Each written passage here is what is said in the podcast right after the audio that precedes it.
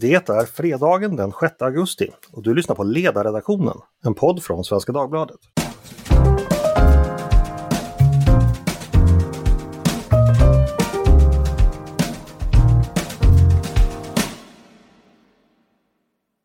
Varmt välkomna hörni till oss på Ledarredaktionen. Den svenska sommaren kulminerar ju där ute. Lössen trängs längs rensfanornas skälkar. Kråkvickorna har sedan länge vissnat samman till prasslande ris och björnbärens svarta sötma mognar långsamt under en sol som för varje kväll kortar sin bana över himlen. Och Svenska Dagbladets ledarskribenter har återigen samlats för att prata igenom den vecka som har gått, dela sina tankar och slutsatser till kring tidens alla vändningar. Med mig just nu, och jag som säger det heter Andreas Eriksson, är Emanuel Örtengren, redaktionens sommarvikarie. Välkommen hit Emanuel! Tack så mycket! Du, förra veckan avslöjade du att samtliga ledarskribenter till höger om Norrskensflamman i princip skrivs, sitter och skriver i samma lokaler, nämligen tankesmedjan Fores eh, lokaler på Södermalm i Stockholm. Hur har sämjan varit bland ledarskribentgänget där i veckan? Den här veckan har varit lite annorlunda för mig i alla fall. För jag åkte på en förkylning i början av veckan. Så jag har eh, mest suttit hemma faktiskt. Men annars så har väl eh, sämjan där varit, eh, varit god. Eh, Forest ligger för övrigt inte längre på eh, Södermalm utan har flyttat faktiskt till Östermalm. Aha, eh, så där, där har vi, ja, det, kanske, kanske det. Eh, men där har vi suttit. Eh, jag var där i alla fall i måndags innan, innan jag isolerade mig hemma. Men, eh, men det var rätt rätt god stämning eh, måste jag säga. Och eh, ja, alltså det, nu är det ju lite den här nyhetstorkan som vi återkommit till de senaste veckopanelerna, den har ju lite infunnit sig så att det känns ju som att man börjar skriva lite om samma ämnen också, bland annat Cementa som vi får skäl att återkomma till senare i den här podden. Mm, mm. Ledarskribenternas, sommarvikariernas eviga lag, att allting går åt samma håll till slut. Eh, med mm. oss också har vi en sommarvikarie till, eh, Margareta Barbars. Hej på dig Margareta! Hejsan! Hur har din sommar varit hittills? Eh, den har varit bra, eh, väldigt intensiv. Eh, jag har skrivit en hel del, både här och på Norrköpings Tidningar. Men det har varit väldigt givande. Mm, just det. Och sist men inte minst eh, återkommande från semestern Peter Wennblad, redaktionens biträdande chef. Välkommen hit Peter! Tack så mycket! Du har ju haft semester från opinionskriget. Eh, vad har dina tankar från hängmattan rört sig kring? Ja, det är ju som alltid nyttigt att, att eh, ta en paus från, från eh, opinionsbildning och tidens larm. Så att eh, mina tankar har nog framförallt rört helt andra saker än, än politik. Vad jag ska äta och äta till middag och dricka i, på uteplatsen på, so på kvällen och sådana där enkla vardagliga ting. Mm, som tack och lov ännu inte är politik. Precis. Eh, hörni, vi ska gå direkt på dagens första ämne och då tänkte jag börja med dig Emanuel. Eh, för du har nämligen skrivit en text som handlar om företagande, småföretagande och storföretagande. Eh, ja, du kan väl berätta själv, hur kom det sig att du ville lyfta den frågan och eh, vad, är det, vad är din poäng? Ja, idén till ämnet kom sig av att jag har hört den här talepunkten i väldigt många år eh, från politiker och jag hittade också det ganska snabbt med en enkel googling på både Centerpartiets och Moderaternas hemsidor och det kanske finns på något annat partis hemsida också. Eh, det här med att eh, fyra av fem jobb skapas i små och medelstora företag. Och ja, det stämmer ju, eh, eller man kan väl säga att det är en sanning med modifikation. Det är nämligen så att om man tar hänsyn till hur gamla företagen är så försvinner det där sambandet och så ser man snarare att det är nya företag som skapar jobb. Och då skapar vi såklart större nya företag, nya storföretag. De skapar fler jobb. Och om man tittar på liksom vilka storföretag som har tillkommit i Sverige de senaste decennierna så ser man ganska snart att det är inte så många. Eh, de största företagen i Sverige har varit de största företagen i ganska många decennier vid det här laget. Och det gäller inte bara Sverige utan det gäller större delen av Europa. Och där skiljer Europa sig rätt mycket från USA till exempel, där många eh, techföretag som eh, Amazon, och Apple och Facebook och så har startat de senaste decennierna och, och blivit de största eh, företagen, både sett till hur mycket de är värda men också till antalet anställda. Och Det är lite det som är min, min poäng där. att det, jag, jag tror att det, det, är ett problem att de företag som startas i Sverige nu i nya industrier som som techindustrin, att de, när de expanderar, då söker de sig till USA. Eh, för att förutsättningarna av olika skäl inte riktigt eh, finns i Sverige. Att hitta, kanske, det kanske är brist på eh, kompetenta eh, programutvecklare eller ingenjörer. Eh, I många fall är det för att man har, svår, man har svårt att rekrytera, för att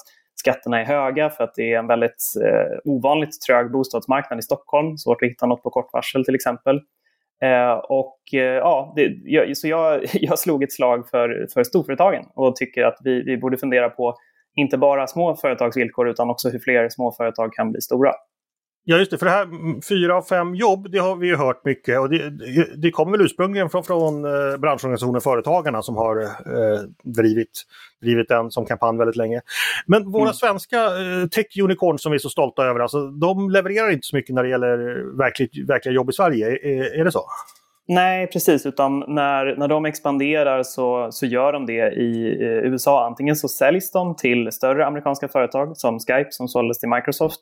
Eller så eh, startar de ett nytt huvudkontor i New York som till exempel Spotify gjorde. Så att det, det blir som ett tak på antalet nya jobb som skapas i Sverige. Eh, och det där kan man jämföra med ett av de eh, få nya liksom som, som kan bli ett riktigt stort företag, eh, Northvolt, som startar nu uppe i, i Skellefteå. Och det är väldigt intressant för att den stora effekten av Northvolt, vad jag har sett på sysselsättning, den är ju inte de direkta jobben som skapas av just Northvolt. De genererar såklart många jobb. Men det är också den här efterfrågan på, på kringtjänster som skapas i samband med den etableringen. Det är mm. alltifrån att de, om man jobbar på Northvolt och är en utbildad ingenjör, då vill man kanske ha någon trevlig restaurang att gå till och så kan det starta en restaurang som kanske anställer 20 personer eh, och så vidare. Så det, det leder till så ringar på vattnet-effekter. Eh, och det, det, det, det är det som är eh, poängen med storföretag, att de genererar nytta för, för väldigt många fler. Eh, och dessutom så, så tycker jag att det är viktigt med fler storföretag för att eh, vi idealiserar ju ofta de här små företagen som att det, det, är, liksom, ja, men det är kanske ett litet familjeföretag eller en restaurang som drivs av, av ett par eh, vänner och tänker att det, det är liksom idealet i, i arbetslivet. Men i själva verket så är det ofta på de stora företagen som man faktiskt har bättre arbetsvillkor, högre löner och eh, ja, ett, ofta också ett, ett, roligare jobb för den delen. Mm. Men du, det här med företagsklimat som brukar kallas och företagens villkor och så, det, det har vi ju politikerna pratat om i, i, ganska många år nu. Vad är det som fortfarande saknas som man skulle kunna göra för, just för att uh, underlätta för företag att, att växa och etablera här?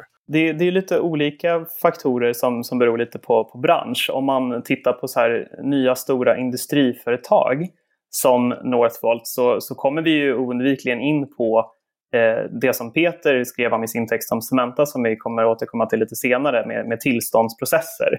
Att det kan ta väldigt, väldigt lång tid att få ett tillstånd för att det ska prövas i en miljödomstol och det kan ta, eh, det kan ta flera år. Eh, så det skulle man kunna överväga och, och hitta sätt att eh, snabba på. Ehm, och sen så när man ska rekrytera eh, utländsk kompetens, för att all kompetens finns inte i Sverige, framförallt inte så här teknisk spetskompetens, då, då är ju till exempel handläggning av eh, arbetstillstånden ett stort problem och, och de här kompetensutvisningarna, det vill säga att man har utvisat högkvalificerade arbetskraftsinvandrare på rena teknikaliteter som att de kanske inte har fått tillräckligt många semesterdagar eller inte tjänat exakt så mycket som eh, det, det står i ett kollektivavtal. Det har ju varit ett ett jätteproblem för många eh, företag, framförallt små tech-startups. Eh, och sen en sista faktor, det, det är väl den jag fokuserar på mest i texten, det är att eh, ja, eh, om vi snackar om liksom, talanger, eh, högutbildade och begåvade personer som kan jobba i stort sett vad som helst, då funderar ju de på dels här, hur hög är skatten, framförallt hur hög är skatten på arbete dit man vill söka sig och vad är eh, kvaliteten på olika välfärdstjänster. Och det är så idag att i Sverige så betalar vi både höga skatter och vi har kanske inte så bra eh, sjukvård eller skola eller så jämfört med, med vissa andra länder som, som eh, ja, de här talangerna överväger att jobba i. Mm. Du, två reflektioner. Eh, jag tänkte, jag har ju precis som säkert många andra i den här branschen eh, jobbat med de här frågorna när det gäller liksom global rekrytering. Och man ska vara medveten då att Stockholm eh, konkurrerar ju då med, med eh, München eller Barcelona eller Los Angeles eller vad det kan vara, andra städer som har väldigt många förutsättningar som inte vi har. Så att vi får ju, det handlar ju verkligen om att kunna skapa ett liv för de som ska komma hit och jobba och deras familjer ska säga som är då tryggt och attraktivt på ett sätt som verkligen konkurrerar med de ledande städerna. Och det är ju en jätteutmaning. Vi har många väldigt bra mm. saker i Sverige men vi har ju också nackdelar att folk kommer att jobba i kompakt mörker i fyra månader om, om året. Det är ju liksom en sån automatisk nackdel eh, man har. Eh, det andra är Northvolt. Eh, jättehäftigt. Om ni åker förbi Skellefteå får ni Typ tipsar jag gärna om att åka förbi etableringsområdet. Det är liksom en skala som är helt fantastisk och jättespännande. Och är man så här, industri och infrastrukturromantiker som jag är så är det ett stort nöje att se något sånt växa fram. Peter, jag tänkte gå och vända mig till dig. Jo, nej, men jag tänkte fylla i det som Emanuel sa om det här med, med industrier och, och miljötillstånd. Alltså, och apropå Northvolt så pratade ju Peter Karlsson som är vd på Northvolt om precis det i sitt sommarprat som det var förra veckan att när Northvolt skulle etablera, hitta en lokalisering för sin fabrik. Så först var de inne på Malmö. Men mm. det följer då på att, att det fanns en grodart på området eh, där de ville bygga fabriken. Så då förstod de att det skulle bli en lång och plågsam miljötillståndsprocess. Och sen var de inne på ytterligare en ort, nu kommer jag inte ihåg vilken det var. Men som Västerås då låg va? Med, Ja, det var Göte Göteborg ja, det, utanför Ja, precis. Säve flygplats, just det, mm. som då ligger granne med ett Natura 2000. Eh, område. Och så här är det för väldigt många industriföretag. Alltså det kan, det kan räcka med ett djur eller en ört eller något som man kan tycka är ganska obetydligt för att en enorm industrisatsning eh, ska gå i stöpet. Mm, just det. Eh, hörni, vi ska gå vidare. Vi kommer återkomma till det här med miljöprövning eh, och Cementa. Men jag tänkte vända mig till dig Margareta. Eh, du har skrivit en text i veckan, eller idag tror jag faktiskt var, med anledning av en otäck händelse eh, i eh, OS i Tokyo som drabbade den belarusiska löparen Kristina Timanovskaja. Eh, men du kan, kan väl berätta själv vad, vad det är du skriver om och vad, det, vad du tänker kring det? Det som drabbade Kristina Timanovska, då som är en belarusisk sprinterska är något som kallas för transnationella repressalier. Och vad det innebär i princip att diktaturer agerar utanför det egna landets gränser för att tysta, det kan vara dissidenter men det kan också vara folk som med en lite större följarskara som har uttryckt sig politiskt på ett eller annat sätt. Um, som då man misstänker att Kristina Timanovskaja har gjort i det här fallet. Um, I och med att hon uh, förra året skrev på sin Instagram att hon var emot våld och för yttrandefrihet. Eh, och det här kan ju tyckas väldigt eh, oförargligt i svensk kontext, men i Belarus så är det här alltså tillräckligt för att man ska kunna råka ut för repressalier. Mm. Och vad, vad hände med henne i Tokyo nu? Eh, det som hände var att eh, hon fördes ju av sin landslagsledning till flygplatsen i Tokyo eh, mot sin vilja. Ehm, men där så kunde hon ta hjälp av japansk polis. Och hon vägrade också att kliva på planet. Och sen så erbjöd sig Polen att ge henne asyl och hon tackade ja till det. Eh, och det gjorde för övrigt även Frankrike och Tjeckien. Så EU, demokra eh, e EUs demokratier reagerade väldigt snabbt på det här. Och eh, historien fick ju ett lyckligt slut. Um, men vi har ju också en historia som hände den här veckan som inte fick samma lyckliga slut. Uh, och det är den, eh, den belarusiska aktivisten Vitalij Zjizjov eh, som hade flytt till Ukraina och eh, drev en organisation där som också hjälpte belarusier i exil.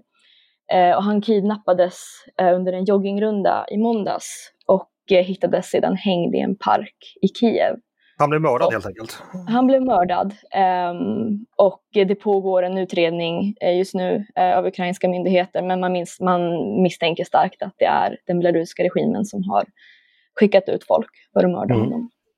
Det är väldigt obehagligt. Man drar sig också till minnes den här flygkapningen eh, tidigare i år då ett plan tvingades ner över Belarus och en oppositionell journalist greps. Eh, den här typen av aktiviteter, att regimer beter sig på det här sättet, är det någonting nytt och, och växande problem? Och eh, vad kan man säga, vad, vad, hur kommer det sig att de, man tar sig, de här diktaturerna tar sig större friheter? Vet man det?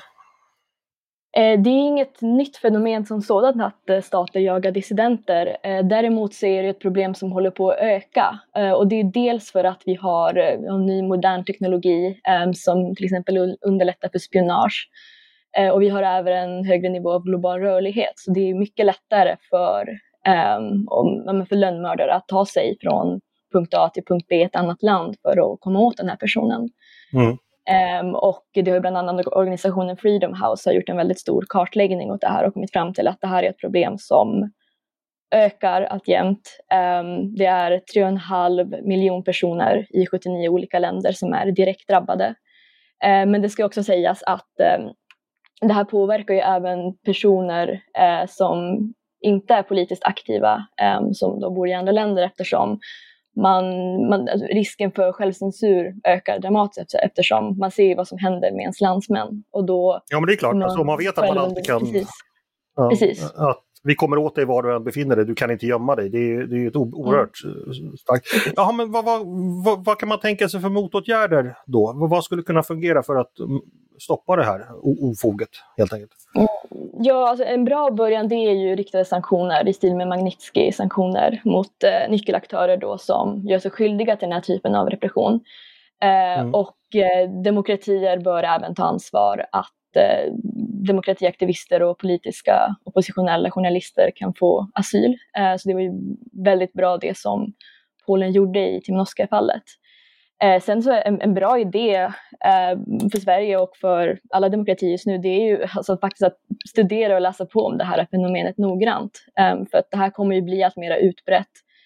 Ehm, och vi kommer med största sannolikhet få eh, hantera det här i allt högre grad. Mm. Ehm, ja. Peter, vad föder uh, det här för tankar hos dig? Ja, men man kan ju framförallt en, vad säger jag, att man kan identifiera sig med den liksom fruktansvärda känslan av utsatthet det, det måste mm. innebära att in, liksom veta att man inte ens kan vara trygg när man liksom har lämnat en diktatur eller flytt till ett annat land. Att vad ska säga, diktaturen följer, eh, följer efter en. Så jag tycker precis som Margareta att här har liksom Sverige en, en, en skyldighet att både ge asyl och liksom ett faktiskt skydd åt människor. Men, men att också, det här är ju ett fenomen som finns även i Sverige. Vi har ju haft en, ett mordförsök på en eh, tjetjensk eh, bloggare i Gävle var det väl häromåret. Mm. har väl haft nu ytterligare. Eh, så jag är inte liksom, jag, jag har inte detaljkunskap om vad, vad svenska staten gör idag för att skydda eh, dissidenter i, i, eh, som lever i Sverige. Men att jag förutsätter och hoppas att de vad säger, betraktas på samma sätt som, som svenska medborgare och att det är lika angeläget att skydda deras liv och trygghet som svenska medborgare. Mm. Det får man verkligen hoppas. Eh, vi kommer säkert få anledning att återkomma till den här obehagliga utvecklingen också. Men nu ska vi gå vidare till nästa ämne eh, och vi ska prata Cementa. Eh, ni vet, eh, vi har ju haft, tagit upp det i podden tidigare, hade ett avsnitt eh, förra veckan. Eh, Cementas eh, tillstånd att eh, bryta kalk till sin produktion Eh, på Gotland har, kommer ju, har inte förlängts, eh, så den kommer att avslutas nu i höst och då, därmed betyder det att en stor del av den svenska produktionen av cement eh, helt enkelt kommer att upphöra. Eh, och det är, det är alltså majoriteten av all cement som används i Sverige kommer just från Cementa på Gotland. Men nu är det ju så Peter att äntligen har vi dig här, en trygg gotlänning som kan reda ut turerna och förklara baka. Vad är det som händer egentligen och hur ska man förstå det här märket och vad, ska, vad, vad kan göras från olika håll för att lösa situationen? Ja, man ska väl förstå det som att eh, så det här är ju, kalkindustrin på Gotland har ju en lång historia av mycket komplicerade eh, tillståndsprocesser, plågsamma tillståndsprocesser och problem längs, längs vägen för att få fortsätta sin verksamhet. Så att i den meningen är det liksom inte helt oväntat att den här punkten skulle komma så småningom. Alltså, oavsett var i Sverige du verkar så är det svårt att få miljötillstånd. Alltså, kan du inte visa att din verksamhet kan bedrivas på ett miljösäkert sätt så får du inte tillstånd. Mm.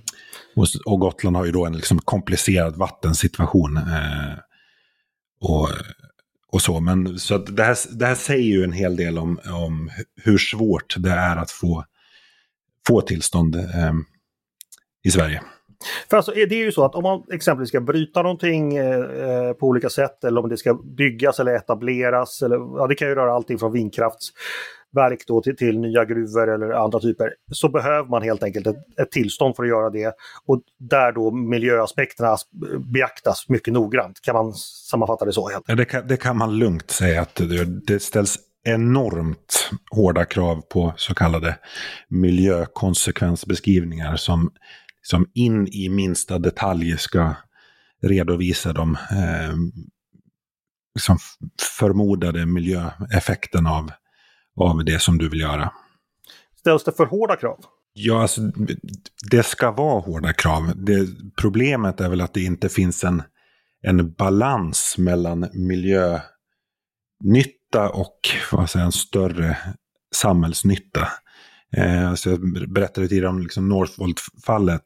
Alltså en enorm industrisatsning med, som skapar massor av jobb, som kan liksom eh, vara en katalysator för en, en, eh, en omvandling av hela fordonsbranschen och liksom, som kan vara enormt viktig för, för Sveriges klimatomställning, men som i praktiken skulle kunna ha fallit på några grodor. Liksom. Mm. Det, det, det är den miljölagstiftningen tar liksom, där tar man, lägger man väldigt stor vikt vid liksom lokal miljöpåverkan. Men, väl, men man tittar inte på liksom den stora, stora bilden.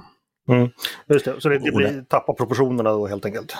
Ja, det gör ju det. Och sen, nu i Cementas fall så är ju inte den kalkbrytning som de gör har ju inte något klimatsyfte. Men men många av dem, eh, det är ju väldigt mycket i Sveriges klimatomställning som är ja, men, bygga vindkraftverk, dra, dra eh, kraftledningar, eh, starta gruvor, alltså you name it, som är beroende på att enormt komplicerade miljötillståndsprocesser eh, går i lås. Så att jag ser Cementas fall här som en, den här lite yrvak, yrvakenheten som har som har uppstått. Det är liksom en föraning av Sveriges framtid. Alltså vi har lagt våra liksom klimatpolitiska ägg i miljöjuridikens korg. Och det finns det är väldigt stor sannolikhet att, att eh, många av de här viktiga projekten som, eh, som måste genomföras för att Sveriges klimatpolitik så som den är säga, formulerad nu ska fungera, inte kommer att eh, kunna genomföras så länge miljöjuridiken är utformad som den är nu. Du, du säger urvaken, det, det, låter nästan som att hela den här komplexa mekanismen av materien har liksom levt sitt eget liv och kunnat eh, växa till sig och bli mer och mer krånglig utan att man kanske har eh, haft funderingar på vad det innebär på längre sikt och det stora hela. Och det, det skulle då även gälla politiken, att man inte helt enkelt haft så bra koll på dem, att avvägningarna kan komma att landa väldigt konstigt. Alltså ja och nej. Alltså jag skulle säga att medvet den politiska medvetenheten eh, har funnits ganska länge om att miljöbalken och liksom miljötillståndsprövningarna har, har börjat bli ett monster. Eh, men eh, det har ju blockerat, det finns politiska krafter som inte vill förändra det här. Eh, det var ett annat namn för Miljöpartiet. Ja, de vill helt enkelt att Cementa ska bort och, och grodorna ska vara kvar och, och, så. Eh, kan man... Ja, så det, så Miljöpartiet har ju, har ju motarbetat stenindustrin på Gotland under eh, lång tid. Vi hade ju det här Ojnarskogsexemplet där liksom Mm, regeringen med Miljöpartiet i, i spetsen liksom hastade igenom en Natura 2000-process för att liksom lägga krokben för var Nordkalk i, eh, i det fallet. Men jag skulle säga, jag tror att Miljöpartiet är fort, har fortfarande inte... Jag tror att det bör, finns en gryende insikt i Miljöpartiet att det finns in, målkonflikter mellan miljö och klimat och mellan lokal miljö och, och samhällsnytta, men som de inte har löst ut än. Så de, de, de låtsas lite fortfarande att de där eh, konflikterna inte finns och att det går att liksom, genomföra en... Alltså Sveriges klimatomställning kommer ju vara en enormt snabb och omfattande samhällsförändring som Miljöpartiet ger intryck att de tror att det kan bli, genomföras till folkets jubel och utan, utan konflikter. Och så kommer det definitivt inte att bli. Nej, inget jubel. Eh, Emanuel, vad tänker du om de här frågorna? Miljönytta och den juridik kring det versus eh, annan samhällsnytta som skapas. Är politiken bra på de avvägningarna eller? Är, är... Jag, jag tycker i och för sig att politiken eh, Eh, att det är politikens ansvar att göra de avvägningarna. Eh, eller i alla fall först och, först och främst. Och det, det är väl ett problem att många av de här fallen har hamnat i, i långa domstolsprocesser så att politiker liksom har bollat över de här målkonflikterna eh, mellan klimatnytta och andra samhällsnyttor som, som Peter lyfter i sin text till, till domstolar. Eh, jag, jag, är, jag är en, en klassisk liberal eh, och väldigt mycket för maktdelning men det blir ett problem när svårlösta eh, problem som det här hur man ska förena klimatnytta med andra eh, goda saker i samhället konsekvent, liksom, ja, att politiker passar den vidare till, till domstolar. Och det, det ska bli intressant att se nu. Och frågan är ju vad regeringen ens har för, för möjligheter i det här fallet. Det har talats om en speciallag, men jag, jag är inte tillräckligt juridiskt bevandrad för att veta riktigt vad, vad, det, skulle, vad det skulle landa i. Men, eh, men som, ja, som Peter är inne på i sin text så, så är det ytterst så handlar det här om om hur miljöbalken är utformad idag. Eh, och det kanske vi, vi behöver göra en, en översyn av. Dels för att eh, är den liksom konsekvent med de klimatmål som vi har ställt upp eh, och dels eh, väga den mot, mot andra intressen. Eh, och det, det, det, blir ju väldigt känsligt just när det handlar om klimatpolitik för det, det finns eh, det, ja, vi har en del tänkare som publiceras med jämna mellanrum på Svenska Dagbladet som Björn Lomborg till exempel som ju uppfattas som väldigt kontroversiell just för att han påpekar att klimat, eh, klimatet är liksom en viktig sak vi måste ta itu med men det finns andra problem i, i samhället också eh, och de, de, måste vägas mot varandra. Mm. Uh... Jag, jag, tror att det, det, här är en otroligt plågsam fråga i regeringskansliet eh, mm. just nu. För precis som Emanuel säger, eh, nu är inte jag heller miljöjurist men jag har liksom hållit på med de här frågorna ganska mycket och ganska länge. Och jag ser egentligen inte heller vad regeringen skulle kunna göra genom mer än att möjligen lösa situationen, alltså skjuta problemet framför sig några månader eller, eller något år. Liksom. Margareta, när du läste Peters text, eh, vad hade du för reflektioner? Eh, nej, men jag vet inte om man skulle kunna komma med någonting nytt här annat än som redan sagts. Men det, det är ju klart att eh, det är vår framtids stora utmaning att kunna väga de här uh, nyttorna med varandra. Och blir det så här uh, i slutändan att man landar i att jo, men några grodor kommer vara i vägen för uh, tusentals nya jobb, uh, då är det ju någonting inom hela systemet som är skevt och behöver ses om och förändras ganska mm. snabbt. Mm. Peter, vad tänker du om vi tar, tar just relationen socialdemokratin då som ja, traditionellt har varit ett uh, tillväxtvänligt parti som har uh, ofta kunnat gå näringslivet till mötes och Miljöpartiet då som kommer från en mer tillväxtskeptisk tradition längre tillbaka. Och sådär. Alltså är det här någonting som helt enkelt riskerar att knäcka det samarbetet? Hur, hur, hur stora problem det har ju, det har ju, red, det har ju redan varit på väg flera gånger. Mm. Alltså, det här är ju kärnkonflikten mellan eh, mellan Miljöpartiet och eh, Socialdemokraterna. Och än så länge under deras regeringsinnehav så har de ju inte klarat av att lösa ut den här konflikten en enda gång. Alltså vi hade ju det här, den här Preem-fallet var, vad säger, det som var närmast att verkligen utlösa en kris, men där, där vad säger, Preem löste krisen åt regeringen genom att eh, välja en annan väg för sin eh, sin verksamhet. Men här är, det här är, liksom, här är två synsätt på fullständig kollisionskurs och där Miljöpartiet har liksom trumf på hand eh, genom att alltså, miljöjuridiken ser ut som den gör. Eh, alltså, och eh, Miljöpartiet behöver bara förhindra förändringar. Och, eh, det är inte så att de... Ja, juridiken är där i mångt och mycket där Miljöpartiet vill ha den. Mm. Så att, Ja, precis, de vill ha status quo där. Men, men är det, du säger att man inte har lyckats lösa ut det. Finns det möjligheter för det eller är de här skillnaderna så starka ideologiskt låsta att vi talar liksom om själva grunden i de båda partiernas innersta väsen som står mot varandra? Ja, men vi kan ju ta ett fall. Det finns ju en, en ansökan om, om gruvbrytning uppe i nu hoppas jag att jag inte säger fel, men det är väl i Kallak, ansökan som liksom har legat på regeringens bord ja, jag vet inte hur många år nu.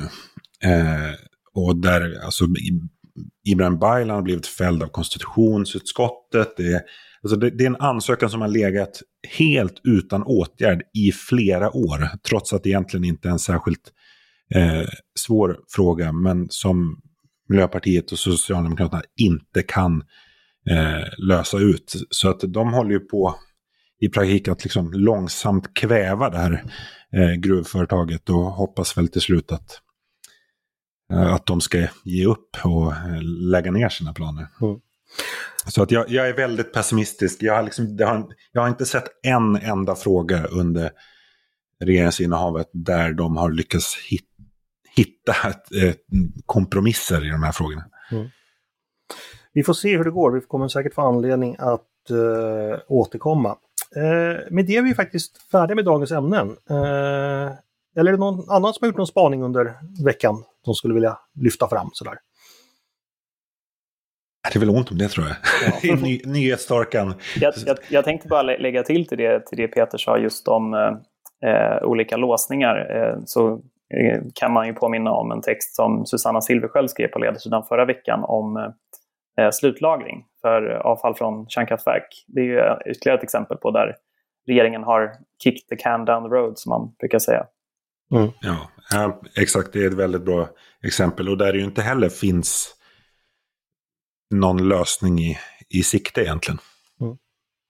Så är det. Eh, jag tänkte att vi skulle avsluta med det vanliga lilla rundan där man var och en av paneldeltagarna får tipsa lyssnarna om någonting inför helgen. Eh, och det kan vara då en bok att läsa eller en plats att besöka eller någon aktivitet eller någonting annat. Eh, tänkte börja med dig Peter, vad skulle du vilja tipsa om?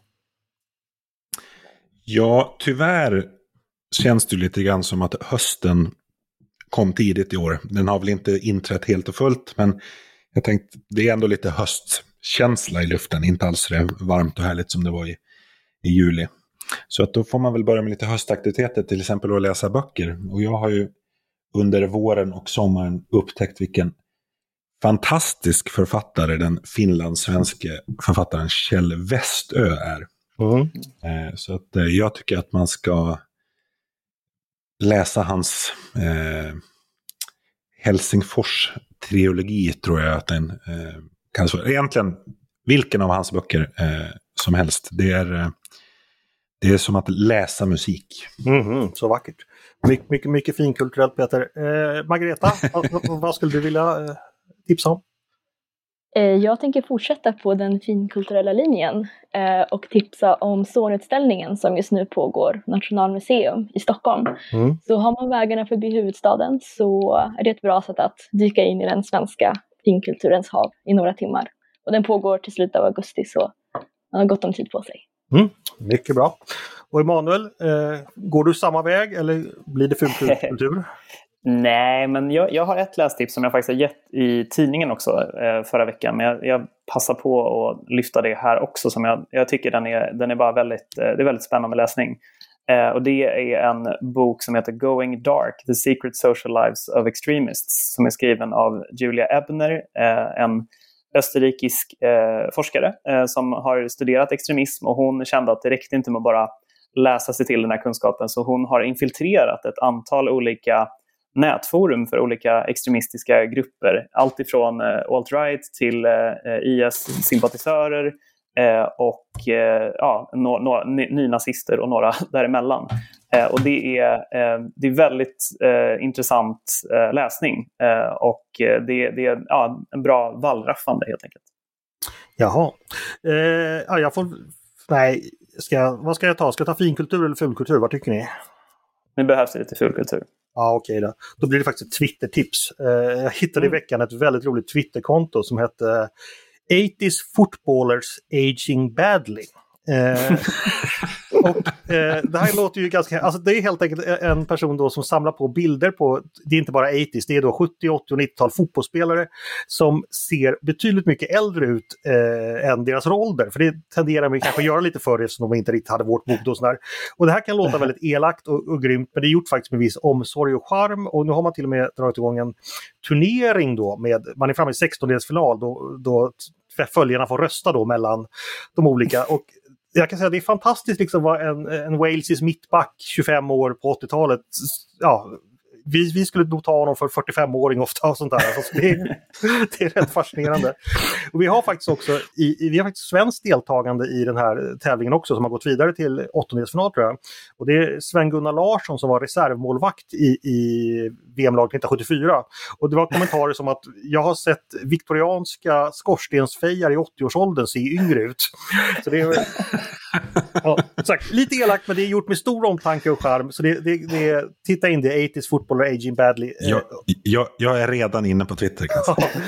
Så kan man reflektera också över hur, hur utseendeideal och sånt där skiftat eh, genom åren och sådär. Och att den där liksom den där manliga mustaschen från 70-talet då som vissa tyska spelare, ja, idag kanske inte riktigt skulle kvalificeras som hipstermustaschen nummer ett helt enkelt. Liksom.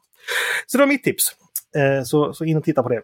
Eh, men vad bra, då är vi faktiskt färdiga. Då återstår bara att eh, tacka panelen. Tack så mycket för att ni var med. Tack. Tack. Tack. Och eh, tacka dig som lyssnat förstås också. Eh, det är ledarredaktionen du har lyssnat på, en podd från Svenska Dagbladet. Eh, varmt välkomna, hör av er till oss på redaktionen eh, med era synpunkter på det vi har diskuterat. Om vi tyckte rätt eller om vi tyckte fel eh, eller om det var helt andra saker vi skulle tycka om. Och också om ni har idéer och förslag på saker ni vill höra om i podden i framtiden. Vi kommer nu, nu har vi ju haft lite sommarstiltje på podden och bara spelat in två avsnitt i veckan, men vi kommer återkomma till full produktion snart och då kommer vi behöva massor med ämnen att avhandla. Eh, dagens producent har varit Jesper Sandström och själv heter jag Andreas Eriksson. Jag hoppas att vi hörs igen snart.